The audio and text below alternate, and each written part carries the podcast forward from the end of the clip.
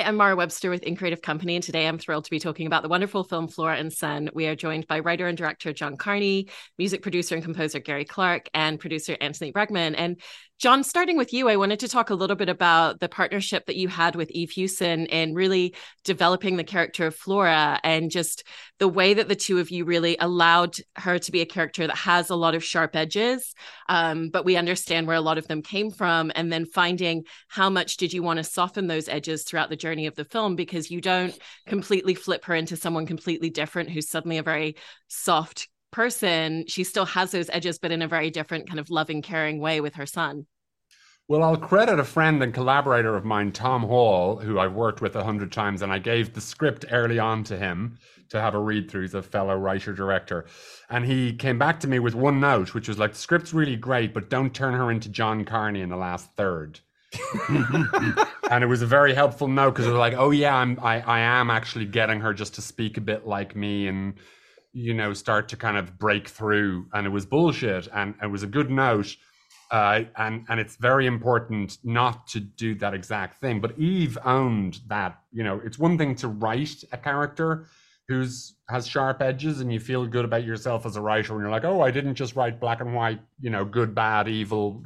You know, I wrote a complex Tony Soprano like character.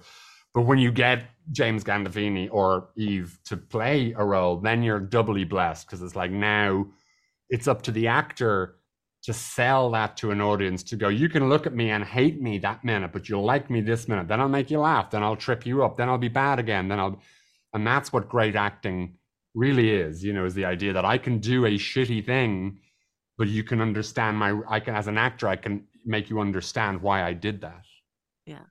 And and Gary, in doing the music for a film like this, what I love is we get these kind of finished versions of songs, but we also get to see the journey of of music coming together and really look at kind of the the process and the creative side of composition from characters who are just learning it themselves. And so I was really interested in in that facet of your job being something very different, where it's not just about what does the final version sound like, but what are those little elements and building blocks going to look like along the way. Yeah, well, we kind of we had to really reverse engineer those things in a way. What we did was write the finished version of the song or the better version of the song, and then sort of go, well, what's the journey to this song? Because um, it's not the same journey as you got writing it. You've got to write Joe Gordon Levitt or Jeff, as he's called in the in the movie. You've got to write his journey. What would he write before Flora helps him elevate this this song. It was really fascinating. I'd never done anything like it before in my life, but it was a great process. It was fun. I love that. And and Anthony, in in talking about the the pre-production and kind of story development phase of of making a film with John, um, this this film must be a little bit different in terms of that stage of development because you have the script as a whole and and there's a lot of conversations about story and character at that stage of filmmaking. And yet with this there were kind of these these pieces that were still coming together because music composition and certain songs were written during production. Um, and so how did those conversations and that idea of like shaping character and shaping story flow a little bit differently knowing okay well here's a page where we will have something but we're still on the journey to figure out what this piece is going to be and that's okay well, it's terrifying, um, and it's it's it's, it's definitely you know the it, it it makes everyone's you know job a lot easier when everything is known beforehand. But I will I will say that you know in terms of the music and in terms of other elements of of of the filmmaking process on any John Carney movie, that there is a unpredictability, there is a um, a a kind of unsettledness about it that makes the movies uh, sing uh, to to use a bad metaphor.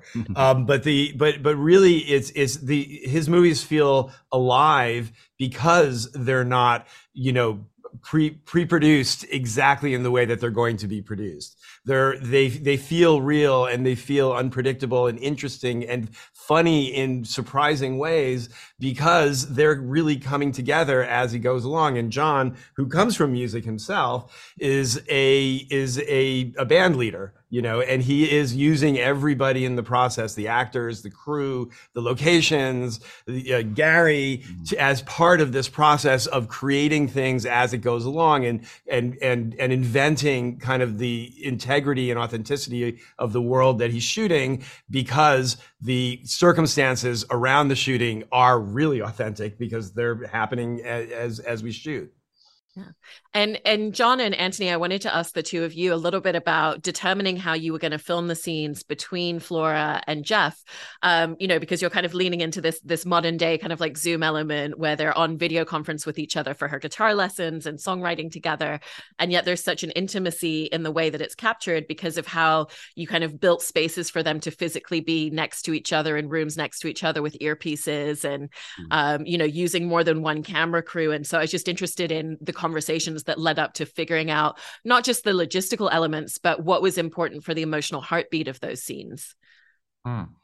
Well, I think that that that probably to illustrate Anthony's previous point, I was like, "Will we do it on Zoom and film it?" And he was probably like, "I think we're going to have to do a little bit more filmmaking." And so he called a very important production meeting in which we actually ironed out the surprising and many and numerous tricky parts of of making something seem very simple. And uh, so yeah and it was so so there's a lot to take into account. You don't want the echo to be coming across the screens. You don't want them to be looking in the wrong place. So in order to make something as kind of banal and ordinary and as everyday as a zoom call um, you you you're wise to to set it up correctly. And um, so it was interesting and it was very good to have joe and eve on sets next to each other because we could break from a take and they could go and they could meet and they could have a little conversation in real life and then bring that back to their characters. Um so so that was a kind of an interesting challenge to make something you know because zoom is a phone call and but but you'll see good good directors you know like when you see somebody doing like a period film and doing an important or there's great important phone calls in like uh all the president's men you know there's something as banal as a phone call but it's like a whole plot turns on on on this little device between two people who are 2000 miles away and you're like there's a moment of tension with music. It seems banal and it seems ordinary but if it's when it's done well that's when you can actually get into the characters and development and get emotionally invested in the thing and, and for you anthony what felt like the important aspects as as you were trying to really figure out those particular puzzle pieces? Yeah i think that the the important thing was to try to create an authentic moment between them. Because the easy way of doing it is you shoot joe's part and then a week later you move into the into Eve's apartment and you shoot Eve's part. And then they're just playing off of each other's recording. And really what we wanted to preserve here was a real authentic connection between the two characters because it's happening as they're speaking and they're responding to the little nuances of of, of each other's performance that can you know add something to, to their end. So for that you go to tremendous lengths to create this you know a set for for uh, for Joe's character that is is in in Los Angeles, but it's you know shooting it in in Ireland in a in a in a and then you have to build like a soundproof box around it, and then have these you know we had you know we shot you know the background of his window out in Los Angeles, and then projected it so that it's a moving a moving picture. It, there's all sorts of like complicated things that get created from that, but the the overriding idea was how can we make sure that these two actors are connecting and interacting with each other in real life? And I also wanted to ask the three of you about some of the intricacies when it comes to the sound design on the music and kind of how you came to certain delineations with that. Because when you have scenes where you have Jeff on a computer and he's playing through the screen, this there's a slightly different sound quality of it coming out of a computer speaker versus when he kind of physically steps into the scene. The sound suddenly changes to feel like he's present in the moment. And even the performance at the end with them all in the bar, the sound for that's different to, you know, Flora playing in her house by herself with her son. And so, how did you kind of figure out the intricacies of what the particular sounds needed to be to have that level of kind of like quiet authenticity throughout the film? Well, in those moments that you mentioned, they were recorded live. And then if we did, if there was a cut, say when Joseph appears in the room with Eve, we just cut those two live pieces of music together. Luckily, they worked, but the um, they were recorded really well by our sound engineer on on set, and then those really cinematic tricks of making you feel like he's in on a computer and stuff was done by uh, the sound mix for the picture mix. So um, I didn't really have to do any, anything technical on those. They were just recorded. We, we, we well, we discussed how we were going to record it because it is quite tricky when you've got a lot of microphones in a room and you want to kind of have a separate guitar. So there were mics inside the guitars and there were mics on the sides of the computers and stuff. But basically, it was just we just made sure it was recorded really well to give us options. Hmm. So. That's great. And and John, in talking a little bit about the script, you know, one of the beautiful things in this film is you have these two characters that are really struggling to communicate with one another, and they kind of find this this different level of communication and connectivity through music. You know, in terms of the relationship of her and her son. Um, mm-hmm. And so, when you were writing a lot of the the dialogue, how did that influence the way that you were writing that? In terms of, you know, what are the things they would actually say out loud to each other as characters versus what are the things that they really struggle to communicate and they can only communicate communicate in this other form of communication. Well, that's the crux of the movie right there for for for that you've just stated. You know, there are two people that are across the hall from each other in their house, and they're very very close geographically, but they don't talk and they slam doors and slap and communicate and miscommunicate and misread each other. Um, and it's not until i mean now that i think of it that analogy is painfully sort of current at the moment of people who live close to each other, not getting getting on, and finding a way of you know, which is what I think we do with our families all the time because we love our family, but they bore the hell out of us and they frustrate the hell out of us. And it's funny because we love them. Like I have two kids at the moment and they pretend that they don't love each other at home. But if anybody says anything about either one of them away, they'll defend each other. So they do, but they don't. So they, and a mom and a son living together who are of similar age, you know, they're kind of more like brother and sister, which was a kind of a note we decided on earlier early on. She was so young when she had this kid. But they find a a new way of kind of communicating and they're able to say important things to each other through that scene in the end where she's able to say, I made the mistake of trying to live your life or trying to get you to live my life. And I'm not doing that anymore. I'm going to live my life and it's over here. And you can come into it. And he comes back to her with this rap in a weird sort of like tick, you know, because I never thanked my mother for stuff she did for me because it just would have been fake. So I never had that Hollywood moment when I said, you know what, mom? Thanks. It just didn't happen because Irish people don't talk like that. But they do make films for their mothers years mm-hmm. later or write rap songs or you, know, you have to find the clues. And that's the sort of subtlety of human interaction. It's like, it should never be literal and you should always have to search for it a little bit and particularly in movies anyway. And and in terms of particularly that song at the end um i i wanted to ask you and and gary about writing a song and kind of like finding those edges where it doesn't need to be quite as finely tuned and polished because usually when you're writing music you're trying to write the best song and, and make it as polished as possible. But for this it's a 14 year old boy who's like been teaching himself and he's got some you know he's got an inherent skill for it but he's still learning you know and his mom is doing this for the first time and it's a vulnerable space for her so she has nerves coming into it.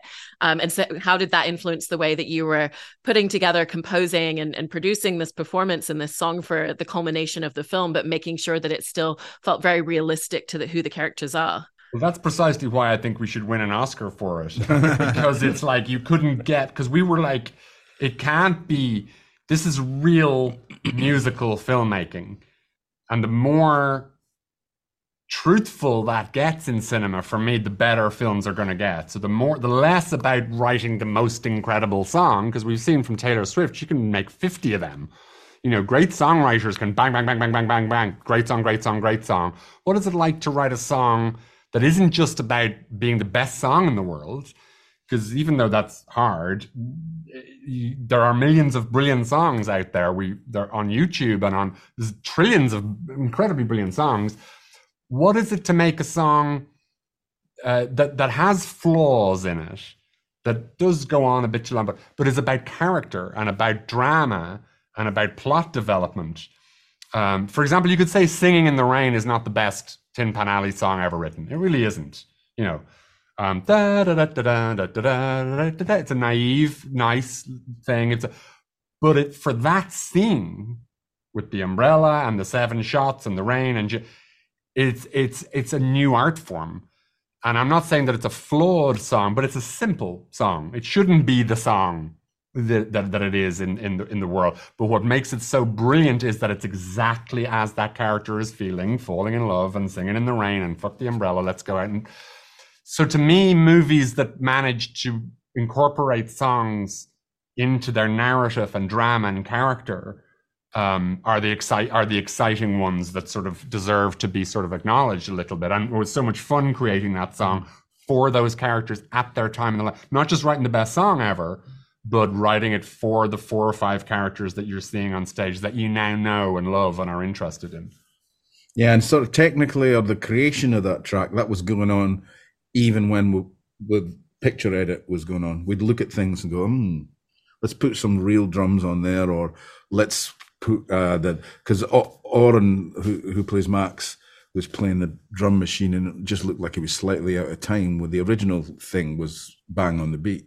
And so we just moved the drum machine beats out to match him. And and and John asked me to loosen up Flora's performance in the first verse because she was not going to be as confident. So I replayed the guitar with a bit looser kind of feel, and then we went back to the takes that we'd recorded with Eve on the recording day and found some of our really early takes, which is less confident.